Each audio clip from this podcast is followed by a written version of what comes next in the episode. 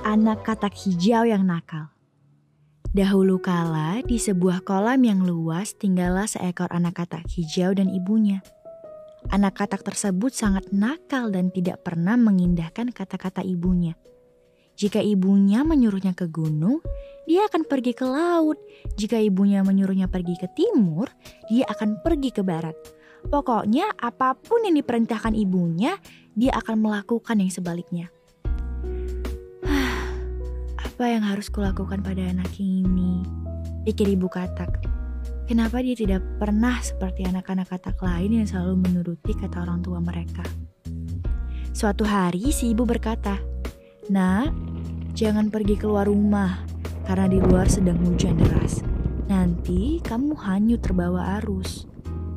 Belum selesai ibunya berbicara, anak katak tersebut sudah melompat keluar sambil tertawa gembira.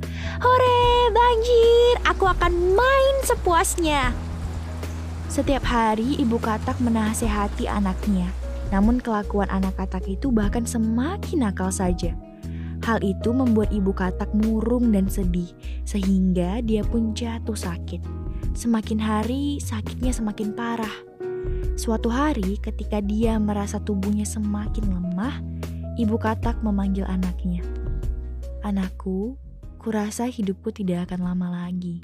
Jika aku mati, jangan kuburkan aku di atas gunung. Kuburkanlah aku di tepi sungai.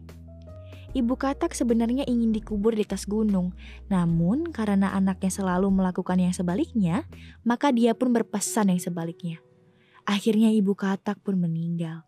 Anak katak itu menangis dan menangis menyesal kelakuannya. Ibuku yang malang, ibuku yang sedih. Kenapa aku tidak pernah mau mendengarkan kata-katamu? Sekarang kau telah tiada, ibu. Aku sudah membunuhmu. Anak katak tersebut lalu teringat pesan terakhir ibunya. Aku selalu melakukan apa pun yang dilarang ibu. Sekarang, untuk menembus semua kesalahanku, aku akan melakukan apa yang dipesan oleh ibu dengan sebaik-baiknya. Maka anak katak itu menguburkan ibunya di tepi sungai.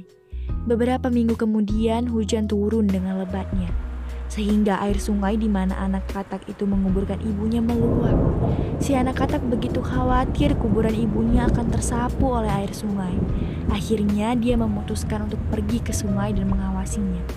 Di tengah hujan yang lebat dia menangis dan menangis. Wahai sungai, jangan bawa ibuku pergi.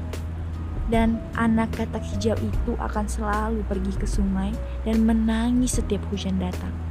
Sejak itulah kenapa sampai saat ini kita selalu mendengar kata hijau menangis setiap hujan turun.